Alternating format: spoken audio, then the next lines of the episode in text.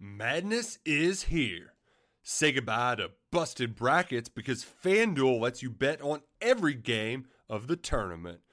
Whether you're betting on a big upset or a one seed, it's time to go dancing on America's number one sportsbook. Right now, new customers get $200 in bonus bets if your first $5 bet wins on FanDuel. That's 200 bucks to use on point spreads, money lines. You can even pick who's going to win it all. Just visit fanduel.com slash on three and bet on college hoops until they cut down the nets. Must be 21 and older and present in select states. First online real money wager only. $10 first deposit required. Bonus issued as non withdrawable bonus. Bets that expire seven days after receipt. See terms at sportsbook.fanduel.com. FanDuel is offering online sports wagering in Kansas under an agreement with Kansas Star Casino LLC. Gambling problem? Call 1 800 Gambler or visit fanduel.com slash RG in Colorado, Iowa, Michigan, New Jersey, Ohio. Pennsylvania, Illinois, Kentucky, Tennessee, Virginia, and Vermont. Call 1 800 Next Step or text Next Step to 53342 in Arizona 1 888 789 7777 or visit ccpg.org slash chat in Connecticut 1 800 9 with it in Indiana 1 800 522 4700 or visit ksgamblinghelp.com com in Kansas, 1 770 STOP in Louisiana. Visit mdgamblinghelp.org in Maryland. Visit 1 800 gambler.net in West Virginia or call 1 800 522 4700 in Wyoming. Hope is here. Visit gamblinghelplinema.org or call 800 327 5050 for 24 7 support in Massachusetts or call 1 877 8 HOPE NY or text Hope NY in New York. Hello, ladies and gentlemen, boys and girls, football fans across the country and around the world. This is Tim May with the Tim May Podcast, the post Ohio State winning the Big Ten Championship podcast, the post Ohio State finding out it, in fact, ended up number two in the college football playoff rankings behind LSU, rigged ballot box. Uh, but I digress. We can talk about that plenty there's a lot to talk about, and we're going to get into it. And as you see, my uh, "Cuh Up" runneth over. Uh, this was last week was the final episode of season Us. one. Season one. So I can say all I want to today. I ended up with a grand total of 152 $152. I'm going to round that up to 160 I love it. because that's just the kind of guy I am. It's coming all out of my pocket. And some of you have expressed some interest in uh, joining me in this venture, which all this money is going to the Ryan and Christina Day Fund, uh, which is basically out of Nationwide Hospital and basically looking at adolescent and and in essence youth mental health uh, problems, Mm-hmm. etc. And uh, if you want to help match this, I'm going to give you an address later in the show where you can uh, send your donations uh, to the, the uh, Ryan and Christina Day Fund. We'll get to that later. Yeah. We have more first. important business to deal with here. We're going to talk a little bit about where Ohio State ended up in the college football playoff rigged uh, in a minute. First, let's do a little bit of a recap. Uh, by the way, this is my Hi. cohort, Boston. You call him Austin Ward. I call him Boston for all kinds of reasons. But uh, Boston, uh, number one, just give me a quick, a quick reaction to Ohio State being number two in rigged in the final college football playoff rankings. Well, I, I'm not sure how quick I can keep it. I think it's an absolute, Well, I'm timing you. an absolute joke. Um, but That's a quick enough. Yeah. Okay, number two, there, Ohio State's going to play uh, Clemson. yeah, well, and that's the thing. They're in the Ohio field. State, Ohio State is 0 and 3 versus Clemson historically. They're in the field. Every time Ohio State has played Clemson, though, something bad has happened. Right. 78 Gator Bowl. Charlie Bauman comes off with the interception, and Woody Hayes punches him in the throat. The next morning, Woody Hayes is fired as the Ohio State uh, coach. 28 year uh, career done. Um, 2013, Ohio State. That was a great Orange Bowl. Did you watch it? Yeah, I yeah, sure did. You weren't around then. I was uh, around. I've been here since 2000. Oh, that's right. That's right. You were. Yeah, I just didn't know you as well back then. just uh, br- the the one that broke Braxton. Uh, exactly. it- You're talking Last game, Braxton played at quarterback. and and the, everything he gave, and, and Philly Brown muffing the punt to turn it. I mean, that's people look at that game and I think they think it was worse than it was. Ohio State should have won that game. Dude, they should have won that game. They Uh, they're re- they're they're receiving a punt already up by two scores. It, I know that there's one more game that you're about to mention. There's three of them, and this this Clemson trilogy of disaster. Yes. But I think one thing that you have to look at is that all of them have wound up bringing change, and some of it wound up being really good. The 2013, uh, Urban Meyer realized he had to make some changes on defense, and he did that. Brought in Chris Ash, led to a national championship. 2016, uh, you get shut out. You bring What do you changes. do? bring your Ryan Day. Okay. now, at some point, you can't just use Clemson as a springboard and, and go through a bunch of pain. At some point, you got to turn it around. Yeah. And Ryan Day's got a chance to do that. I think when I'm Well, yeah. They also brought you know they also brought in Kevin Wilson. You know. yeah, so they, they and they made so they made changes. yes. and they have worked. They've addressed the things that went wrong. Uh, I don't know at this point what it is that Clemson could expose because Ohio State, uh, as I've said since about week one, they're the most complete team in the country. I thought they should be number one, but it doesn't matter. I do agree.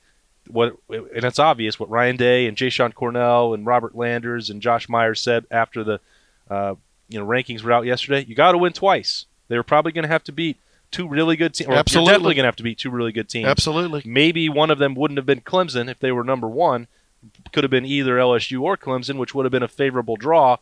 Uh, but you still have Oklahoma's not uh, chopped liver out there. That's there. what I've been telling everybody. So you're still going to have to do it. And you're number one, you're number two, you're number three, you're number four. You were in the mix, and you got to win two. and here's the here's the bottom line: whether you lose in the first round or you lose in the final, you still didn't win the national championship. Yeah. So that's the way it is. That's the way playoffs are. And most people basically forget about who finishes number two most of the time. Of course, unless it's Alabama. Uh, They're definitely going to forget about three and four. Yeah. So you've got to, you know, it, you put it all into that Fiesta Bowl, and I think that this Fiesta Bowl is actually going to be the national championship game. I think that both of these teams, uh, Ohio State and Clemson, are, are more than capable of exploiting LSU's flaws on defense. I do not buy whatsoever that they have fixed their defense because they beat a Georgia team with a suspect quarterback and no wide receivers Yeah. and a lack of a running game. Yeah. I, I don't buy it at all. Uh, yeah, I've, I've, as I said on Channel 10 the other night on Wall to Wall Sports, uh, I think the top two teams are actually playing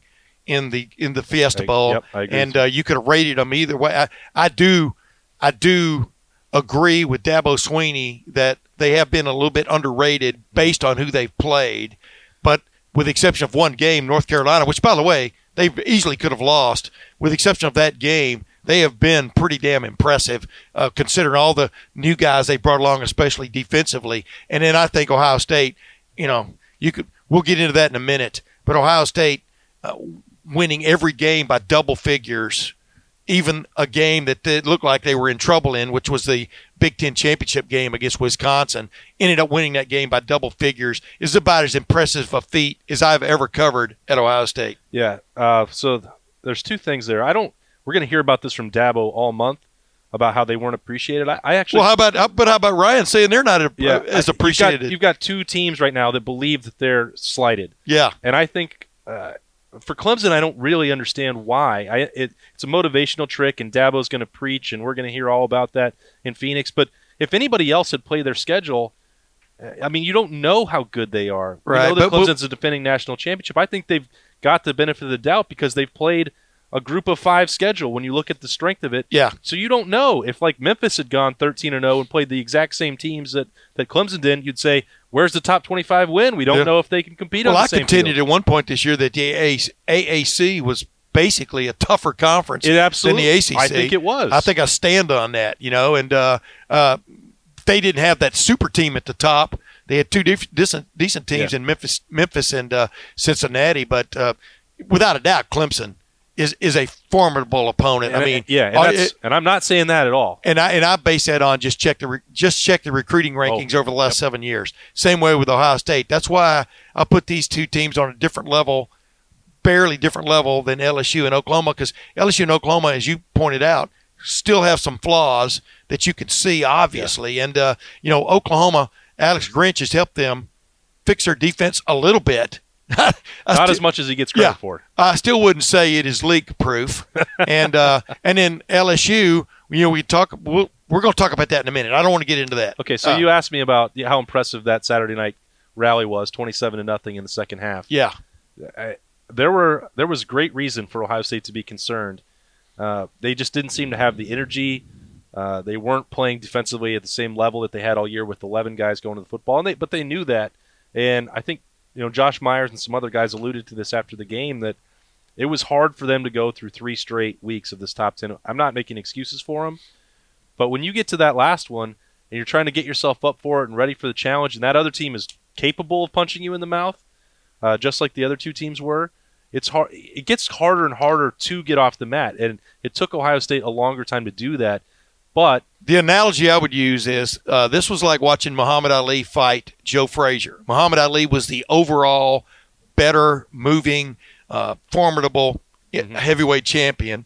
Joe Frazier was, I'm going to come straight at you and I'm going to throw uppercuts and punches. You're going to punch me in the head. I'm going to take it just so I can knock you out. Mm-hmm. And this was like watching Joe Frazier come out aggressively, which was Wisconsin in that first half, and charging for the most part right at Ohio State. They did change up some things. They made some real wrinkle changes, especially offensively on that first touchdown run by Jonathan Taylor, pulling the tackle around and getting right into Tuf Borland there, and it looked like the B gap yeah. or A gap or B gap. But and you know you and you and Zach Boren broke that down uh, greatly. But it was like these little subtle changes. I kept asking guys all week, how do you change?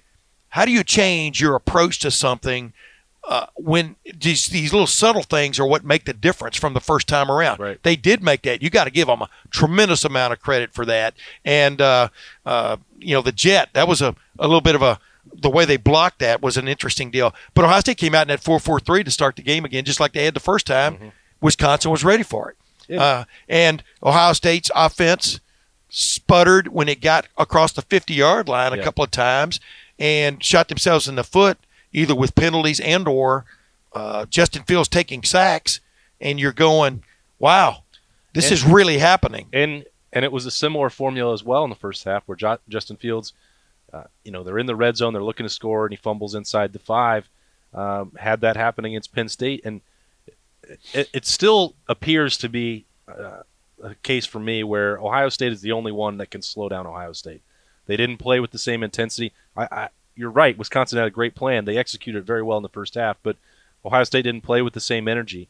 Uh, the linebackers missed a few assignments. They had guys that were missing uh, tackles that they don't normally miss. Justin Fields with the turnover, he was taking the sacks, and it was just like that was the only reason the Penn State game was close. Yeah, was because they had all those unforced errors and three turnovers. Um, you know, and that knee for Justin Fields is also letting teams, I think, get back in it a little bit because that's leading to the sacks He's in pain. He's tackling. You've got guys punching at the football. He's trying to protect himself, and it's not. You know, he needs these three weeks more than anybody on the team. To oh yeah, healthy because if he's not at 100, percent it changes what Ohio State is capable. Of. But let's get of. back to that gauntlet they ran. I mean, you know, those are good teams they faced. Those teams have great schemes, mm-hmm. and they had good schemes. They have good coaches, yeah. and Ohio State took their best and then came back out. like I said, came out back out throwing haymakers. Second half, like you said, 27 to nothing seriously, and Ryan Day pointed about this, and I, I got chills a little bit because I asked him, you know, what did this team prove in his opinion the last three games, especially in that final, and he had a great response to that, and and he talked about how uh, that seven, 17, that third quarter was about as great a quarter as they played all year. Yeah. And I'm getting chills thinking about it now, but he said because he said there were players coming off the field who actually had tears in their eyes. They were so emotionally mm. invested in making that comeback and taking care of business. If you're a football fan, how do you not get a little bit of a chill factor there when you hear a head coach talk about a whole season being on the line and them taking care of business? Well, and that's we've said this a bunch. Any team can talk about the brotherhood, right? And sometimes it gets overblown. Uh, I mean, the Jews. There's there's six and six teams that talk about the relationships they have with their team and yeah. how much they love them and that stuff. But uh, and it's hard to quantify it. But when you see it on this team, it's special and it's different than even other Ohio State teams that have talked about the brotherhood. Yeah. Two years ago, uh, you know, Billy Price was standing up and talking about it. And it was and it was key to their turnaround and winning the Big Ten. You give them credit for that. It's not the same as watching what these guys what they've done because it shows up in a different level when the energy level is lagging a little bit and they were walking to the locker room. Spencer Holbrook and Birm were, were down there standing outside the locker room and hearing the discussion before they even got in there, before any, before Jeff Hafley, before Greg Mattison making any adjustments, the players were talking about that on their own. Too many man-on-man tackles being missed. Energy not where it needs to be. These are the, the players and the leaders were saying this before they ever got in there. They knew what the problem was, and there was no like, oh, don't don't tell me that I missed a tackle. Shut up. Like You know, I'm doing- defensively, you got to you got to be thinking. They were saying they were saying themselves, guys, this is 2019, not 2018. what Jonathan Taylor had how many yards in the that's first what the, half? That's what the first half looked like. I mean, he finally Jonathan Taylor got off on Ohio State, so he has that little video of the first half to deal with. Yeah. Now he has the second half where I don't even think he was in the game the first three plays. And you're thinking now Wisconsin is overdoing it. They're overplaying their hand, uh, and Ohio State just grabbed them by the throat. That happened in the first It's game crazy. too, and that's I, I don't I don't want I don't it. want to relitigate. I guess before your show last week, we didn't know who all the award winners were, Right. and I've already spoken out about this a bunch of times, and we did I guess last week on the practice report. But the this happened in both Wisconsin Ohio State games this year, where Jonathan Taylor was not out there in key situations, or not out there on third downs, or not out there to pick up blitzes. Like Reggie Bush and USC. Remember when they played Yeah. Texas way back when? that's why I think that J.K. Dobbins is the best running back in America, but especially the Big 10 Mm-hmm. because Ohio State has no problem putting him out there to do anything. And does he miss uh, a blitz pickup every now and then? Yeah, sure does. or That's, gets run over. that's, yeah. does, that's some not big his, guys not his main there. job, but Yeah. they, th- they throw to him on the screen game. They throw to him out of the backfield. He scored those angle touchdowns that were big in a couple games. Ohio State lets him do everything. Wi- Wisconsin, yeah, does not trust J.K. Uh, does not trust Jonathan Taylor to handle every responsibility as a running back. Let me interrupt you. If you watch that touchdown, J.K. Dobbins touchdown in slow motion, I mean, he looks like a high diver. I thought it was ballet. He looked like somebody going off the 10 meter platform, the way he's up and then twists Yeah. all the way around in the air. It was phenomenal. It was- I think that's now his signature move because it was a similar move, remember, Yeah. uh, a couple of games ago. So, uh, but yeah, back to what you're saying. It's not how you start, ladies and gentlemen. It, it's how you finish. And- and cliches are cliches because they're true. because they're true. Exactly. It's uh, and yeah, J.K. Dobbins outrushed Jonathan Taylor. Who would have seen that coming in the first half, right? Number two, I'm I'm impressed by. We're sitting there on Sunday, and yeah, we didn't get Chase Young and and Jeffrey Okudah or J.K. Dobbins or Justin Fields like some of the networks did uh, to talk about. you know, we'll talk about that with Jerry Emig later on, but. Uh, As if they aren't going to get them enough at the But- awards ceremony this but week. but are there three more impressive guys on this team than Josh Myers and uh, BB Landers and Jashon Cornell about men standing up in front of you and answering questions and talking about the uh, talking about the struggle over the last three weeks, talking about what they went through, and talking about it from the sense of retrospect of what they learned about themselves as a team and, as you said, as a band of brothers, and uh, the toughness that it takes to achieve what they've done. Because all three of those teams took shots at them oh man, and then sat down. They had to they had to keep answering the bell uh, three weeks in a row. And uh, Jashon Cornell, I, I've never, I mean, from knowing him as a freshman coming in, and sort of like almost shy guy Mhm. to talk to the media, to where he stands up there now. And I mean, I, that guy has head coach written all over him, uh, whether he play after he plays at the next level, however how long that lasts. He has just he has that about him. Of course, BB Lander should be somebody's PR uh, Yeah. front person. You he's, agreed? He's gonna he's gonna run for office at some level. I Yeah. think someday. Uh, and even to go back to Jashon Cornell, But those are the guys that are You want- part and parcel to what well, this team is all about. so successful. You Right. know, Josh Myers isn't a fifth year senior like those other two guys, but he carries himself like one. There's a wisdom about him that's cool. He carries himself like a pro, which I think there's a good chance he might well be uh, next Sooner spring. rather than later. yeah, we'll see what exactly transpires there. Another guy that got snubbed in the Big Ten awards, by the way. I told him. I, I told him as I was leaving the the uh, locker room the other night last because I'm getting shoved out. You know, after 30 minutes. 30 is- minutes. 30 minutes is 30 minutes. You know, and I said, by the way, I said I didn't have, I didn't have a vote on uh, all Big Ten this year, but if I had, you'd have been my number one guy on it. He goes, thanks, I mean, I, I've dude. He had a hell of a year. I'm not sure what where all the All American uh, votes stand right now, but I voted him the first team All American center uh, in whatever award I got to vote for a couple weeks ago. Yeah. Um, he has been that good. And Yes. again, I don't see every center in the country, but I've seen almost all of the Big Ten in person now. Uh, there's nobody better in this league than Josh Myers. No, and Biadasz, you know, the the, the guy for uh, Wisconsin, that's the one who won it. And I just go, that's based on people voting on what they saw on the preseason. reputation of Wisconsin that they they've always got a great offensive line. yeah, I think he was. I think he's damn good. he's fine. He's fine. But Josh Myers changed the game for Ohio State up front this year. Michael Jordan had some problems at times last year. He was out of position for, Yeah. for the most part. he's you definitely out of agree? position I mean, I think, but Josh Myers had to make the calls. I mean, you he, you know, as Ryan Day said, Wyatt Davis, Josh Myers, and Jonah Jackson are as good a guard, guards, center trio as are as there is in the country this year. Mhm. Maybe the best. I think you and I both agree. Yeah, and I think that that's been important to turning around this rushing attack. And I because they've, you know, they're Munford, he says he's 100%. I don't really believe that that's the case. He's he's not playing at that their Munford level that I expected. And Branden Bowen, you could see the adjustment when they needed to make it. Uh, he's going to go down to guard, and, and Nicholas Petit Frere is going to be at right tackle.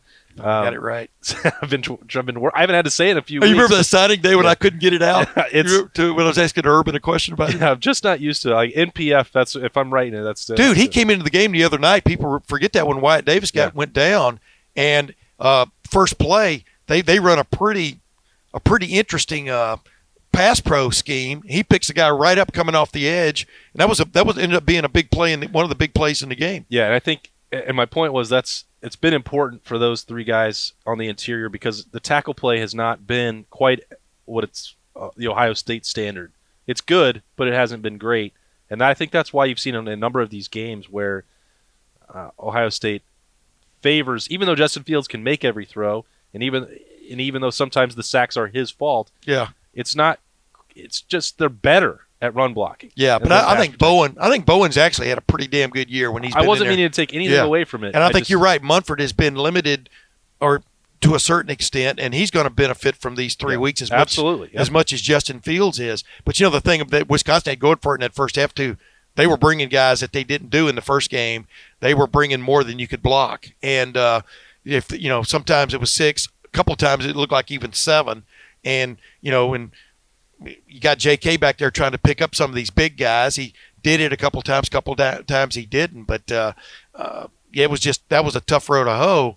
But then, like you said, the biggest play of the game, and I agree with this, offensively, was when you avoid the blitz situation Yeah. by just rolling Justin Fields left on that third down play where he Chris Olave for a 50 yard gain, which changed everything. You agree? it changed it it changed everything and i think people look at it hey ruckert made a great catch kj hill had those touchdowns late And Benjamin Victor had that great third down catch and big run. time catch and run Yeah. flashback to penn state jk dobbins you mentioned on that huge second half for him Yes. but uh, the play that is overshadowed i think maybe maybe it doesn't apply to everyone but when i look back at this game the one that really truly changed it and said ohio state is starting to feel the momentum is when justin fields got out of the pocket created time he is he's not laterally moving like himself because of the knee he spent uh, a lot of time before the game extra time on the field just running around trying to get comfortable on the knee brace and it never happened for him Right.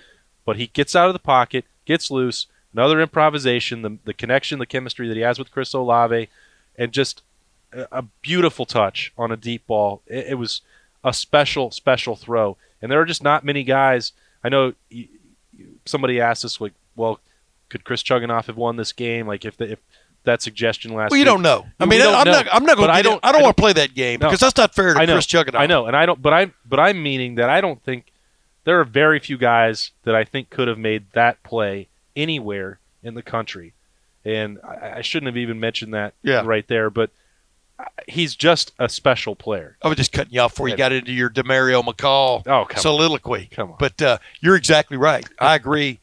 That's, dude. We can we can knock we can talk about the matchups all we want. The number one matchup in this game is the top two quarterbacks of the 2018 class are going to square off. It's going to be Justin Fields and uh, Trevor Lawrence. Lawrence, who's already proven himself on the national stage with a national championship, and we all know that Justin Fields, with the weapons that are around him, has the possibility of doing the same thing in three weeks. I don't know if you agree or not, but uh, How many times do you think the uh, the national media will now get on the the Elite Eleven Yeah. breakdown and Oh. Yeah, Elite Eleven is going to be the most famous, uh, This will be the most the most famous metric out Yeah. there for the next three weeks. It'll be the most attention that the Elite Eleven finals have ever received when they go back and talk about Justin Fields out dueling Trevor Lawrence. I know, and I read a I read a, a, a read a picture of the graphic going into that, and Trevor Lawrence was rated as point nine nine nine nine nine, and uh, Justin Fields was rated going into his point nine nine nine nine eight. You know what I mean?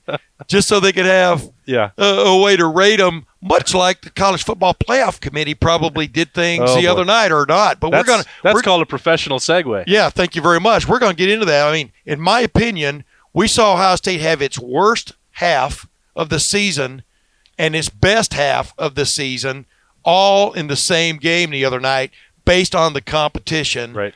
Uh, they are down 21 7 at the half. They scored a touchdown to cut it to 14 7. You're going, okay, second half, man. And then all of a Here sudden, they boom, they let Jonathan Taylor out the gate again. I said, reflections of 2018 defense.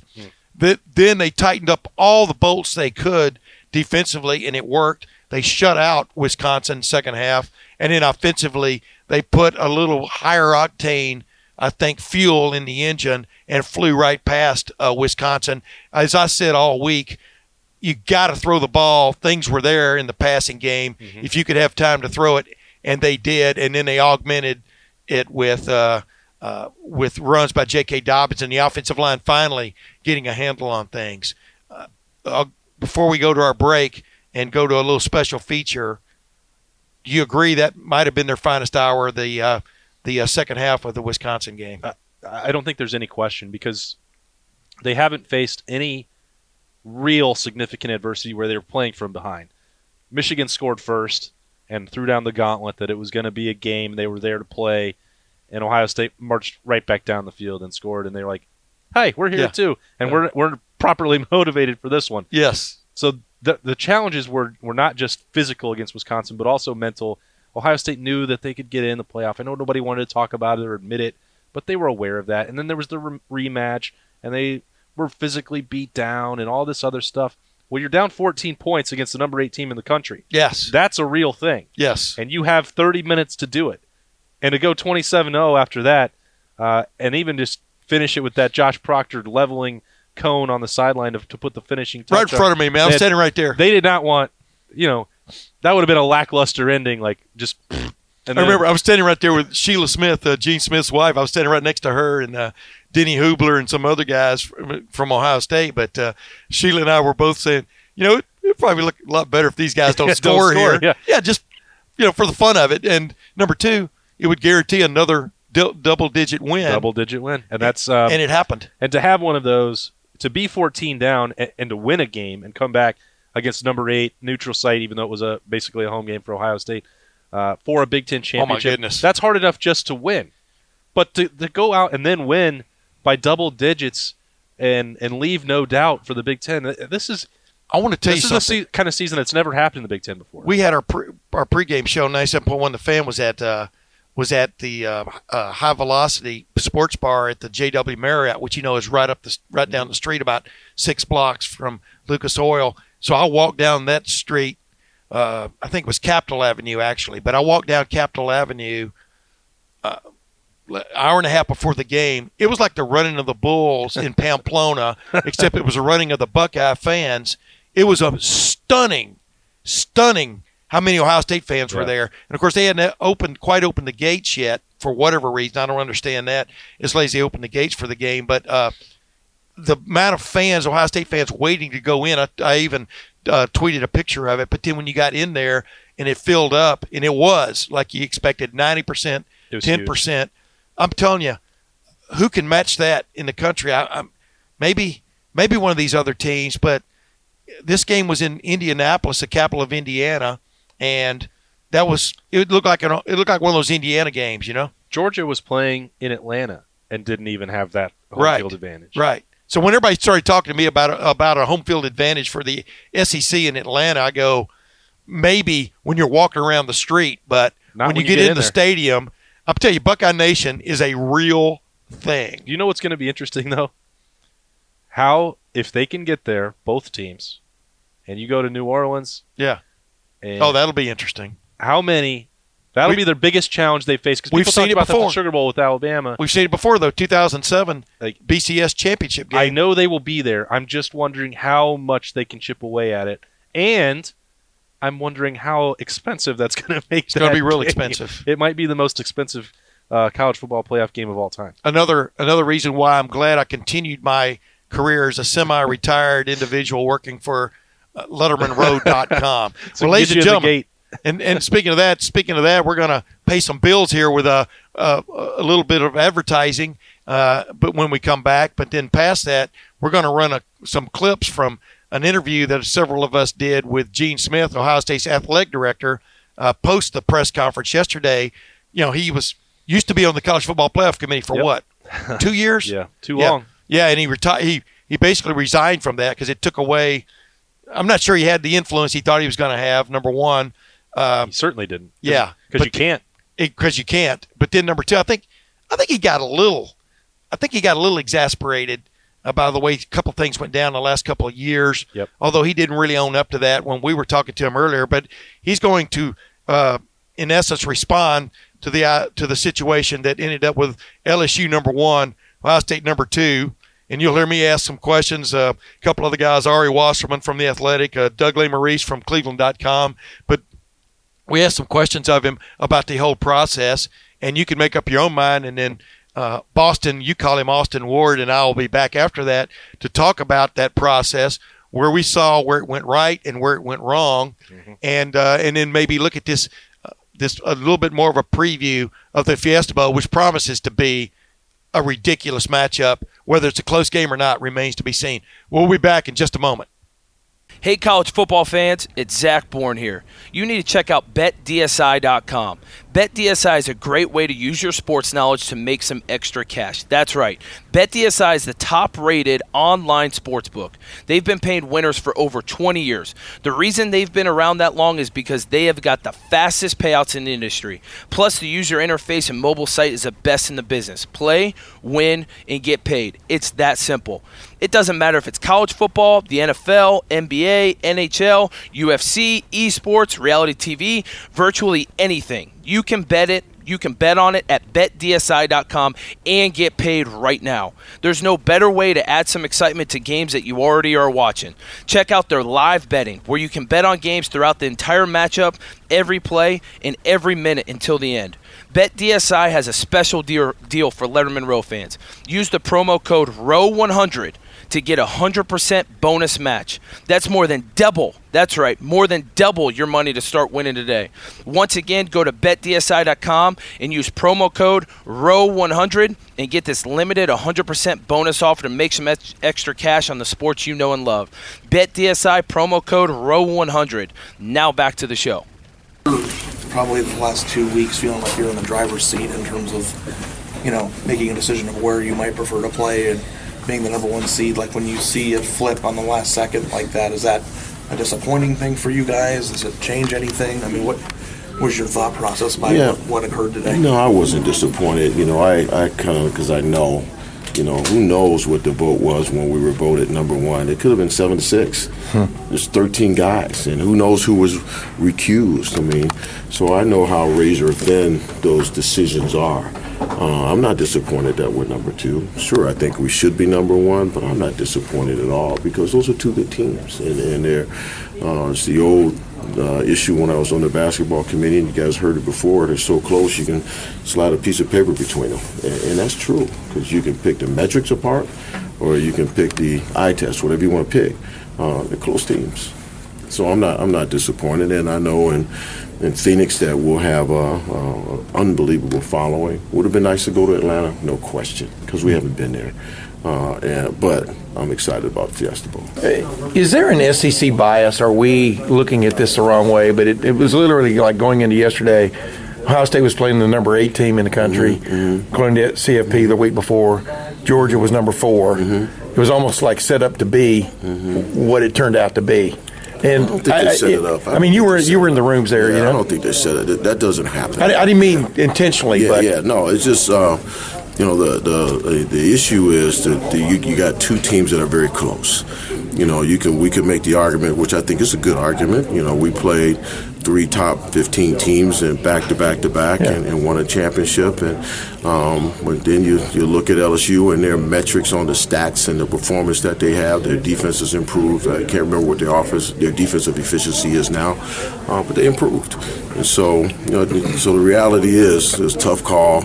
Um, I don't know if there's an SEC bias in the room. I never witnessed that. Yeah. I just think that different people had different opinions, and everyone in that room has different criteria by which they make their decisions. And so, um, I'm sure there was a, a lot of debate, um, and who knows what the vote was. And they talk all year about how it's body of work, body of Yes, work, body right, of work, right. all year, the whole thing, Right. right. How much can a room be swayed from your experience by the results of a single half or a single Oh, game? no And, like, question. Can the entire thinking of a room shift? Sure. And then how does that stay in line with the whole concept of body of work? No question, Year? no question, Howard. Uh, So that's a great question. Um, this is probably what happened t- this weekend. Uh, keep in mind, uh, the committee is in there all weekend watching every game, every single game. There's four TVs, and they're sitting in the room, and they're all watching games. And you know, Joe's watching his team, and he's probably over in the other room because he's so nervous, trying to get away from people. But th- that's literally what's happening. You're watching games, so you can't dismiss that. You can't say that's not a factor. They're human, just like I was human. So you look at games and you develop an opinion eh, of LSU versus Georgia and what they did. And you develop an opinion of Ohio State versus Wisconsin and what we did and how we did it. So individually, you, you make a decision. So the body of work is still there. And when you go into the room and you discuss, you, you, you still have that body of work and you discuss that, you have those metrics, but you still have the impression of what you just saw. I think is the, the answer Right. to your question is still there. So um, how that individually plays, I don't know, but because every person has a different a different view uh, of that. So yeah, it, it's a factor. 2016 game when you guys lost to Clemson, Oh, 31 God, to nothing. painful. Was that? Did that feel like any kind? You guys were such a good program. You're only two years removed from the national title, Right. but did that feel like a moment to you of like we're really good, but this showed us how we need to get better? Was it a reset? And then Ryan Hmm? comes in a week later. Was that a reset for this program at all in any Yeah, I think that game, I think a number of bowl games showed us that we needed to elevate our game in recruiting. And, uh, you know, the Florida loss, the LSU loss, and the Clemson loss, we needed to change our perspective and, and uh, look at different positions differently. Um, you know, we, we, so we've done that. I mean, this team has that. Uh, Urban contributed to that shift because he and I candidly talked about that, and, and Ryan has, has done that as well. Things go well for December 18th, he continues that. Um, but then they, you know, the, the development of that. I mean, Shaun Wade. Wow.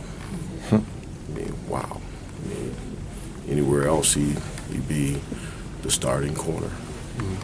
And, and so you just like we can go around the room, right? Just pick them. But yeah, that's that's we've changed we've changed a lot since that time. Uh, schools, by the way, have, have, have have been moving here recently. You know, Penn State, uh, Indiana, to lock up their coaches. Yeah. for a while. Right. Uh, how impressed are you with what Ryan has done to this point, and will that be a, a major focus at the end of this season? Yeah, Ryan's done a hell of a job. He's, uh, I mean, you guys know that. I'm, I'm preaching to the choir. You guys can just, you know, it's kind of a, one of those things that's a moot question. Uh, so we'll, well, our biggest concern right now is getting our guys healthy and uh, getting the getting the coaches back home after being on the road and signing who we got to sign in December, and then how many ever we got coming in January, uh, making sure they transition in. Well, we're back, ladies and gentlemen, and uh, Boston. Before we get into the nuts and bolts of it, Yeah. kind of what I want to respond to is I agree. Uh, this top four is irrefutable in my opinion. Uh, Utah had a shot and blew it Blew big time huge. to a two-loss team, Oregon, and uh, uh, so one, two, three, four. You can debate one, two, three, four, but you can't debate the four. Agreed? I agree with that. And it- Happenstance, though, right? yeah, it- they they lucked into it because they almost had a, an issue. If Utah could have won, and again, this is fortunate for them. because there is no debating who the top four teams were. That was easy, and yet they still messed up the order. But if if Utah had won, We're getting that in a second. I know they just anyone could have done it. Yeah. I They- wanted to see Utah win because I wanted to see a conundrum there I wanted to, four. absolutely. I think chaos is good for the system because this is the neatest I think that it's probably ever been, and you're not usually going to get that. There were three undefeated teams, undefeated conference champions that had been dominant, uh, you know, basically from start to finish this season. yes. Everyone knew that they were getting in. There wasn't an argument about that. But you can't change it to help improve it for other years where it's not perfect if you don't have any of the chaos that exposes the problems. Yeah. And every other year has helped with that.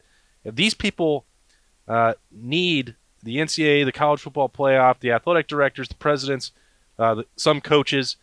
They have to be hurt by it before they change anything. Yeah. And it took that LSU Alabama rematch to be the final death knell of the BCS. And so it's disappointing to me when I've never been a fan of expansion. I thought four was a workable number. I was happy that they had a, a plus one model to fix some of the issues. Uh, four was going to be more equitable, but it's not. It was never the math never added up in the first place. There's five power conferences and four teams get in the playoff. Something has to be done to correct that so that there is an, a clear path for teams to qualify. But here's the here's the real conundrum they would have. uh, Here's the here, this is what would have been interesting to see is as my as uh, my friend and yours Doug Lesmerises asked, you know, if this had been the BCS years, who would have been one and two? Uh, interesting question because it would have been based on the polls. I mean, the polls would have would have been the deciding factor probably. Although I think Clemson would have been really wanting in the algorithms, which decide who's beaten somebody uh, and how impressive it was. And those algorithms for what all those different computer rankings were all different. Y'all, you remember, you remember those Oh, days? man, yep. I mean, you look at Jeff Sagarin ratings right now. You know, I think And those are the ones I've told you before. I Right, think those exactly. are the best ones out there. Exactly, but the, but but th- that would have been that would have been a conundrum for anybody if you base it on the old system. Who would have been one two in your opinion? The BCS. When you threw everything in the mix, I, I think there would have been. I think LSU, Ohio State probably would have come out, depending on if it was the formula that gave the AP poll and the and the coaches poll, if that gave it weight. Yeah, Uh, because you know, voters have tended to come around on the strength of schedule argument and not just give blind allegiance to the previous national champion until they Yes. lose a game. Clemson would have been hurt in that regard, and as you and I said earlier in this podcast, Clemson is really, really, really good Oh hell yeah. and they deserve a shot to prove it because they won a power league because they're undefeated. They don't deserve it because they're the national champion last year. That shouldn't be uh, part of the equation. But that's what I'm. Yeah, that's what I was getting to with you.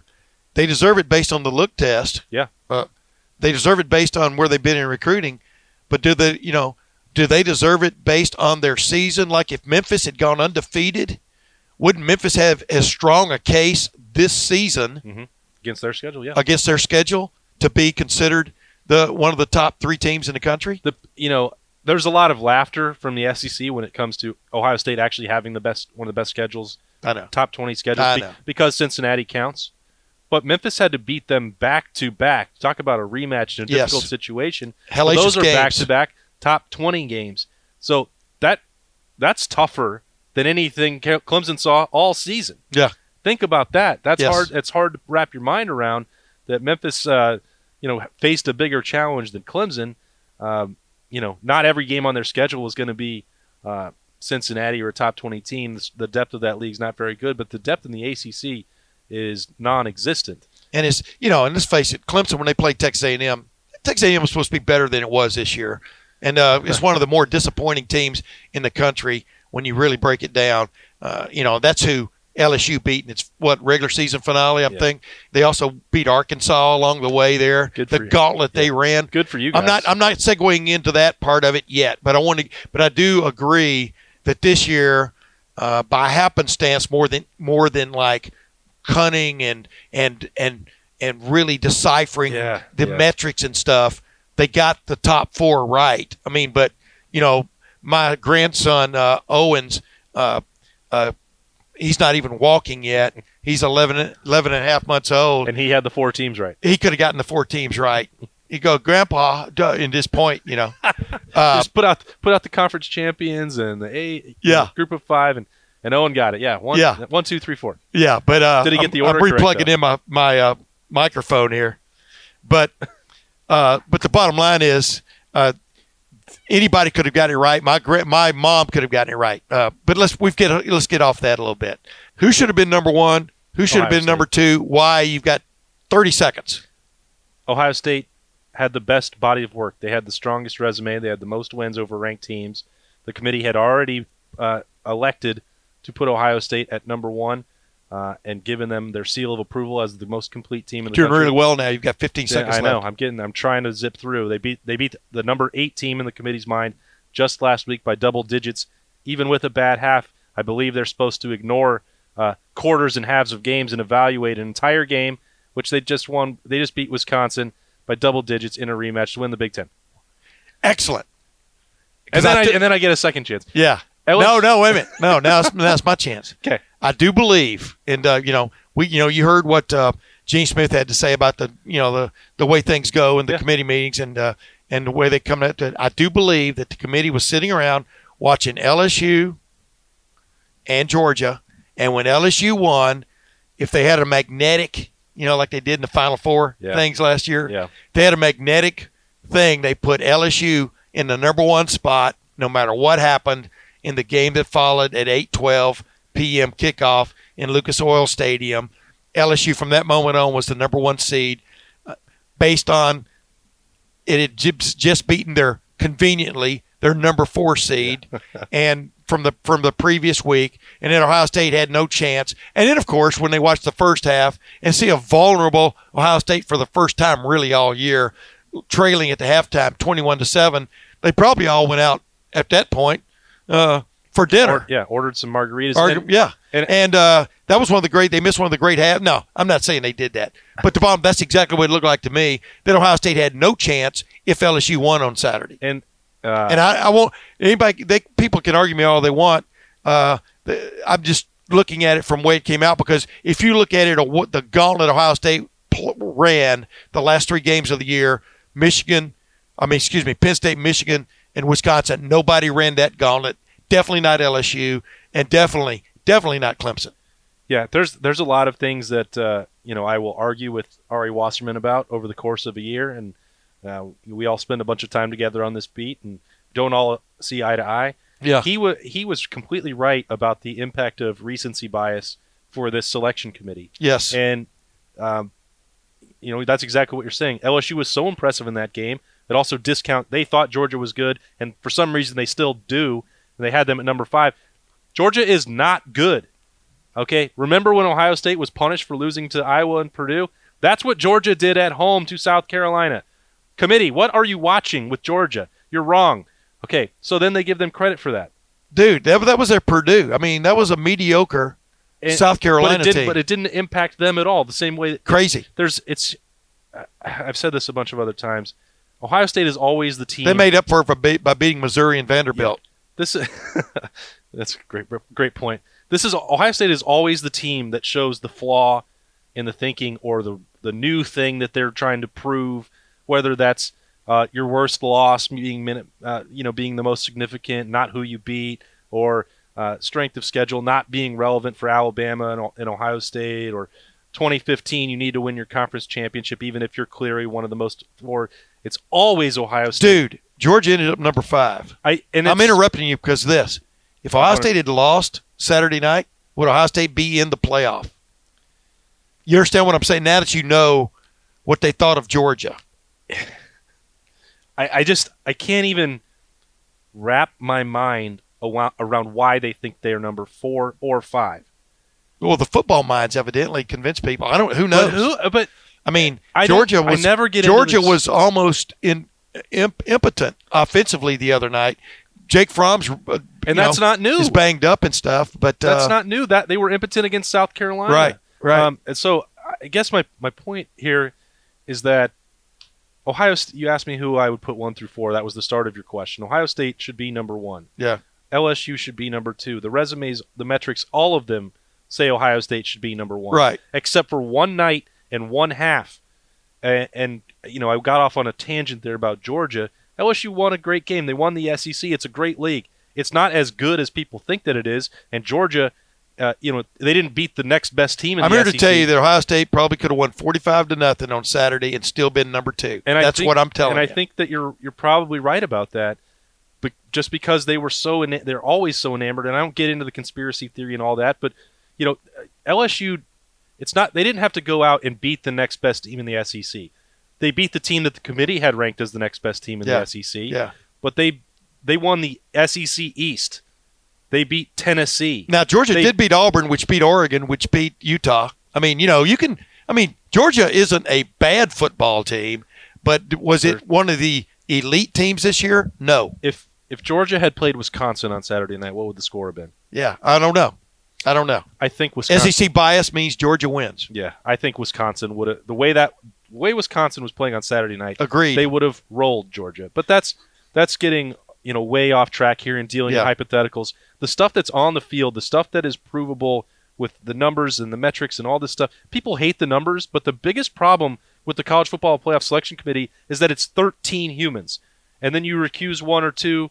Uh, and last year, Gene Smith w- was part of this, and I think he he doesn't say it publicly very often, and even privately he he denies that this is the case. But you don't if you have to recuse yourself because Ohio State is in the mix and you're Gene Smith. Why are you there? Well, then you're down to 12. Yeah. Oklahoma, then you're down to 11.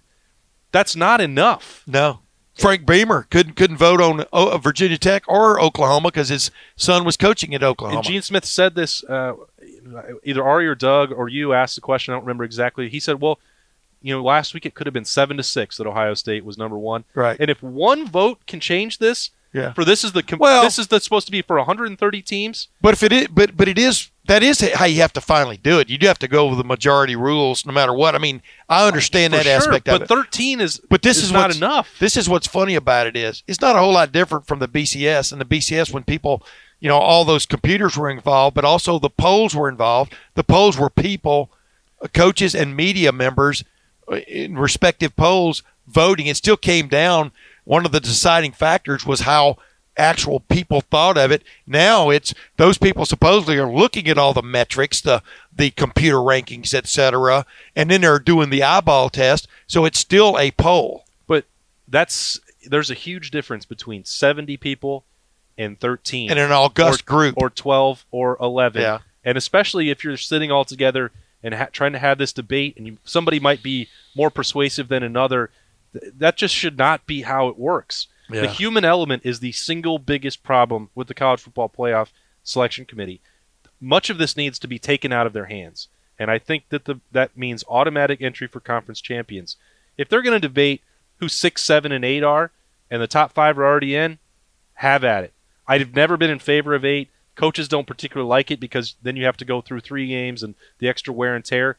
But get rid of the conference championship weekend. Yeah. Well, as I, as I, as I, talked there's Gene, a lot of solutions. Get as rid I, of as one I yelled at game. Gene uh, as he was leaving yesterday uh, uh, out in the parking lot, I said, you know, the thing is, if there were, if it was eight now, there'd be ten teams out there yelling they should be number eight, and there would be, there would be, But that's and and maybe legitimately. Uh, so it doesn't, in my opinion, it doesn't going to eight doesn't necessarily close down the can of worms. It makes it much more wiggly.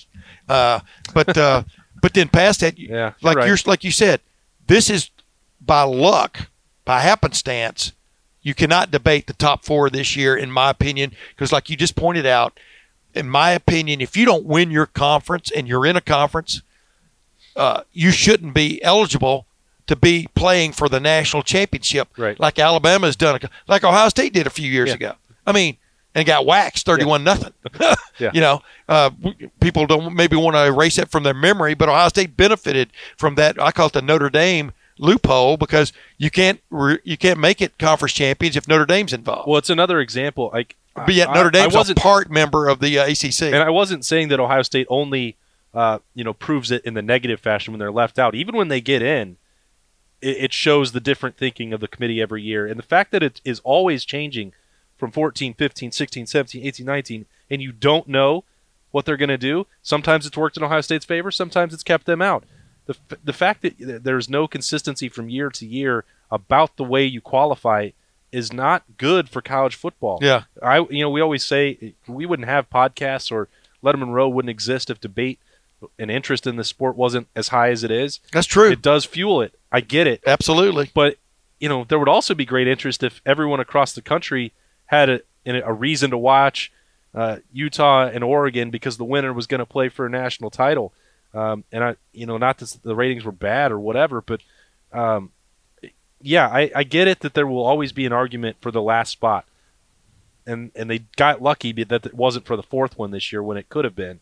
They were one game away from having that situation, Right, right. So they shouldn't pat themselves on the back for that. No. I don't look at it as a negative that if you expand the vote and you have more than 13 people involved, and you start deciding on six, seven, eight, uh, and and who's number nine and gets left out, I don't I don't think that that's that big of an issue for me for them to have three at large and vote on that and then vote on No, the know, ideal the ideal would be five the five Power Five conference champions all get in, and then you have three at large spots uh, that would cover Notre Dame, that would cover two deserving runners up, et cetera, Mhm. in conferences.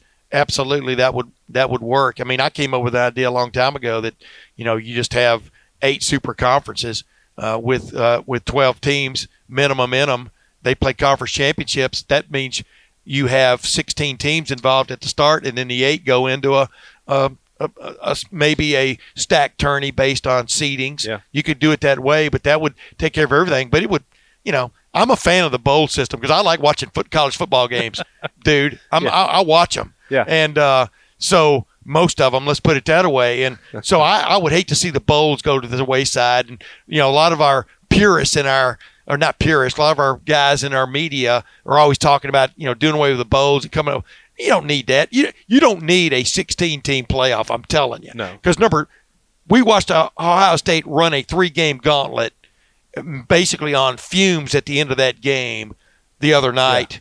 Uh, you would, you know, you preferably would have the quarterfinals, semifinals, and finals separated by two weeks. That would be difficult to do, but that's what you would have to end up with. So where do they fit? Are you going to play be playing college football until January the twentieth? I'm not sure. You know, that would be a different change, but everybody thinks that's the the answer. I just go that that sounds great. It looks great on paper, but you're talking about two teams having to play three extra games at the elite level. Mm-hmm.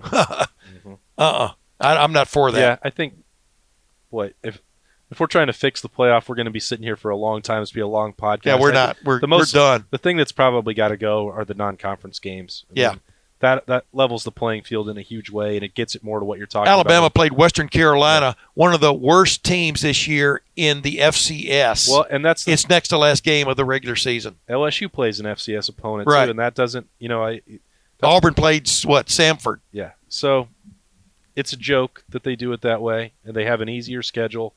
The, the SEC people don't like to hear that because they think that all eight conference games they play are just rigorous, row, man. rigorous battle, and uh, Yeah. you know, getting past Vanderbilt. Boy, I hope hope Georgia can survive that one and, and win the East after getting through Vanderbilt and Tennessee. Man, uh, Yeah. kudos to you guys, number five in the country for that that gauntlet. But you know, you you play eight conference games. You play an FCS opponent.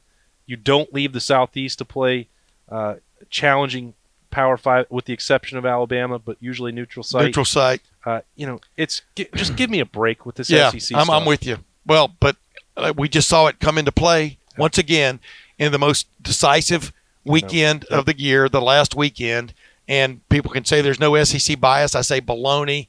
Pay attention. It's entrenched. It's out point. there. Yep. Maybe the bowl games will prove some things. We'll see. Hope but of so. course, wait a minute. SEC teams, if they don't make the playoffs, then they're they no longer are interested. They're no longer incentivized, Yeah. and they don't play as well.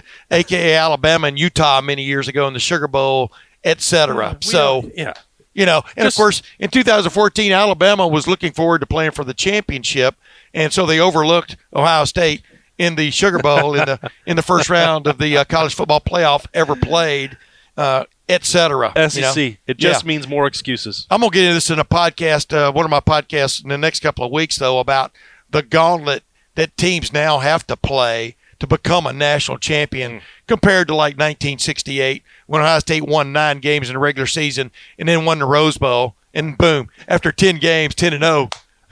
You know, Congratulations. Ryan Day, ladies and gentlemen, Ryan Day and Ohio State are sitting here 13 and 0. They're the Big Ten champions. But most people say, "But what have you done for me lately?"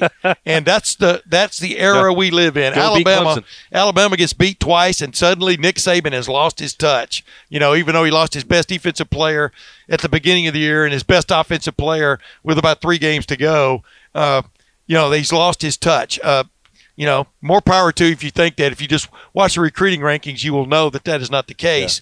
So, but that'll be something to talk about next year. I wonder how many Michigan and Alabama players are going to skip that game. Yeah, I bet it's double digits. could be interesting. I bet it's double digits. Could be interesting because, like I said, we live in a new era. You're either in or you take yourself out. I mean, and, Mich- and for Michigan, well, Alabama hasn't been in this situation Yeah, in in, In a ever- millennium. ever. So it'll be interesting to see how they handle that.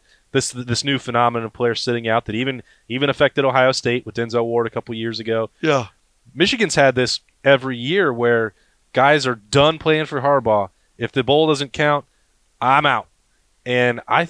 What's gonna be- Alabama been? Alabama has been since Saban's been there. Has been in nine, either BCS or CFP championship situations and won five of them. That's pretty damn impressive. it's been an incredible run, Yeah, and the opposite is true for Michigan. yeah. But but when you suddenly aren't there, believe me, I've got a younger brother who's the biggest Alabama fan you're ever going to meet. My mom, they're all bummed out, and uh, uh, this is going to be a tough off season for them, which started by the way after they lost to Auburn. Maybe here's one reason that I think I mean, they're playing Michigan in the Yeah, I think uh, if they were full strength, there's no question what Alabama would do to Michigan. yeah. And I, you know, I think it's going to be an interesting. I'm going to watch that game. I think it's going to be a great game. you, I wonder because I don't, you know, I, Alabama's vulnerable to I- the pass if you can protect your quarterback. I don't, I haven't watched them, you know, so closely that I know which of their five stars still have a game left to play. Yeah. But I wonder if that might be Saban's kind of way to get those bummed out Crimson Tide fans really into it. And be like, hey, this is gonna be the first chance to see this guy, this guy, this guy, Yeah, and yeah. they're gonna have a meaningful opportunity to go out there and test themselves. All right, we're going to talk about that later because our podcast is already running way too long. We we can save fodder for the uh, build up to hey, the bowls. You and Birm get out of control on the practice report. I'm allowed to extend some answers on. The I know you are, but uh, but no, I, I totally appreciate it too, brother. Without otherwise, it would just be me talking into dead air. So I just wanted this to be a Tim May Austin Ward uh, podcast because I wanted to discuss what we just wa- what we just witnessed both on the field and off, Yeah. and have a little bit of our quote unquote knowledge that we've gained through the years of watching. Uh, the machinations or machinations, ever how you want to pronounce it. If you're in England, it's probably machinations Yeah. uh, of what goes on. And yet, the bottom line is what Ohio State fans and everyone else, football fans around the country, should know. They did get the four right by happenstance. Number two, that is going to be a war in Oh, the Fiesta gosh. Bowl. It may Oh, be gosh, close. yeah. It may be a blowout again. But I mean, you got two teams, both with chips on their shoulders. One with a chip on his shoulder historically, Ohio State going against uh, Clemson, and uh, both feel like they were shortchanged. It's, I think it's gonna, it promises to be a great game. it's I can't wait. Uh, it's going to be a really fun month talking about these matchups because, as you keep alluding to the recruiting rankings and the you know star power of the roster, these are two fully developed powerhouses. They there's no, I think in 16 that 16 game, Ohio State was there a little bit prematurely after Yeah. they lost all those dudes off 15. They left early. They had a, a great season uh, with one hiccup and then got blown off. I don't think that team was ready. Clemson was hitting its stride. They had uh, a otherworldly quarterback. Uh, even though Deshaun Watson had thrown a few picks that year, we've Yeah. all seen the the quarterback he is. Um, Ohio State. I'm not making any hindsight excuses. I wrote it the day of the day it happened. They were there a year early and look out for the next year because so many young guys run. This that's not the case. Ohio State has fifth year seniors. They've got seniors. They've got juniors. They've got sophomores who played a bunch of games, been through wars. There will be no excuse in this one. Yeah. These are two toe to toe Titans.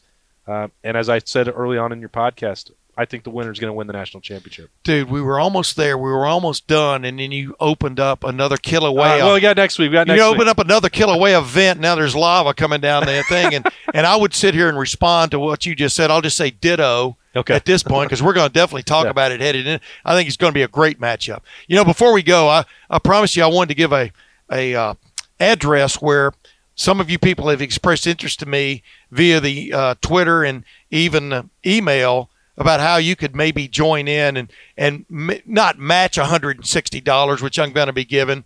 Uh, some people have expressed in matching it dollar for dollar, but heck, 10%, 16 bucks.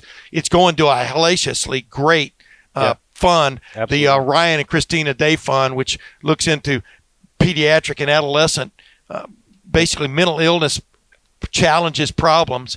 Uh, uh, wow.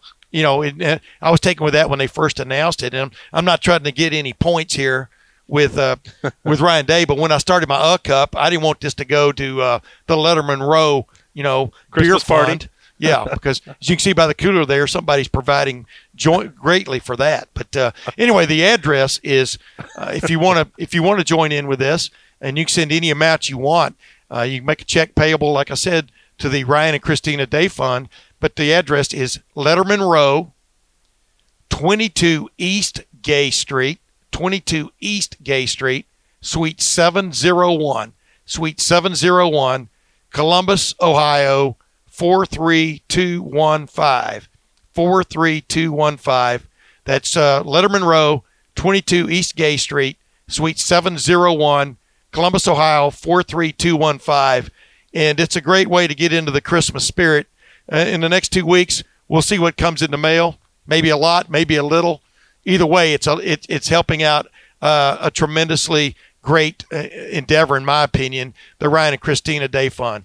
Austin, as always, it's Thank- been a slice, my man. Thank you for this having one was a really big, thick slice of chocolate pecan pie. Have you had What? that? Yeah, yeah. Oh my God! Sounds. I want some right now. Uh, You- I had that from a Cracker Barrel. I bought a whole one, and I expected everybody to dig into it. Now I had to whittle away at it before Thanksgiving because uh, no one else would go into. it. I go, "You're missing a treat." that sounds pretty phenomenal. Yeah, right maybe now. Cracker Barrel send us a check just for me mentioning them Yeah, that. come, come on down, Cracker Barrel. We're Yeah, looking for more sponsors for the podcast. But we'll be back next week, and I got to make a quick quick trip to Texas. I'll be back, and uh, and we'll be talking about more of what I think is going to be a great bowl matchup: Ohio State, Clemson, and other developments throughout the college football landscape, including there's some coaching searches going on out there. and I'll be right back from the Heisman. So Yeah.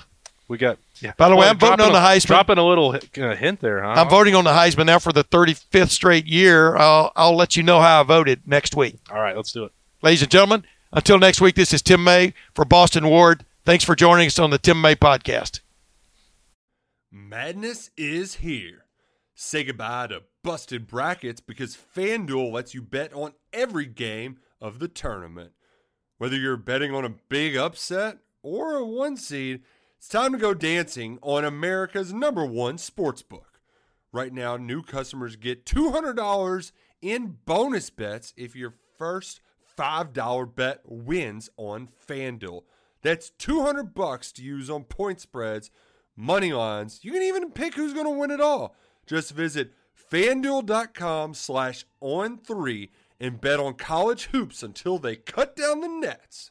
Must be 21 and older and present in select states. First online real money wager only. $10 first deposit required. Bonus issued as non withdrawable bonus. Bets that expire seven days after receipt. See terms at sportsbook.fanduel.com. FanDuel is offering online sports wagering in Kansas under an agreement with Kansas Star Casino LLC. Gambling problem? Call 1 800 Gambler or visit fanduel.com slash RG in Colorado, Iowa, Michigan, New Jersey, Ohio. Pennsylvania, Illinois, Kentucky, Tennessee, Virginia, and Vermont. Call 1 800 Next Step or text Next Step to 53342 in Arizona 1 888 789 7777 or visit ccpg.org slash chat in Connecticut 1 800 9 with it in Indiana 1 800 522 4700 or visit ksgamblinghelp com in Kansas, 1 877 770 STOP in Louisiana. Visit mdgamblinghelp.org in Maryland. Visit 1 800 gambler.net in West Virginia or call 1 800 522 4700 in Wyoming. Hope is here. Visit gamblinghelplinema.org or call 800 327 5050 for 24 7 support in Massachusetts or call 1 877 8 HOPE NY or text Hope NY in New York.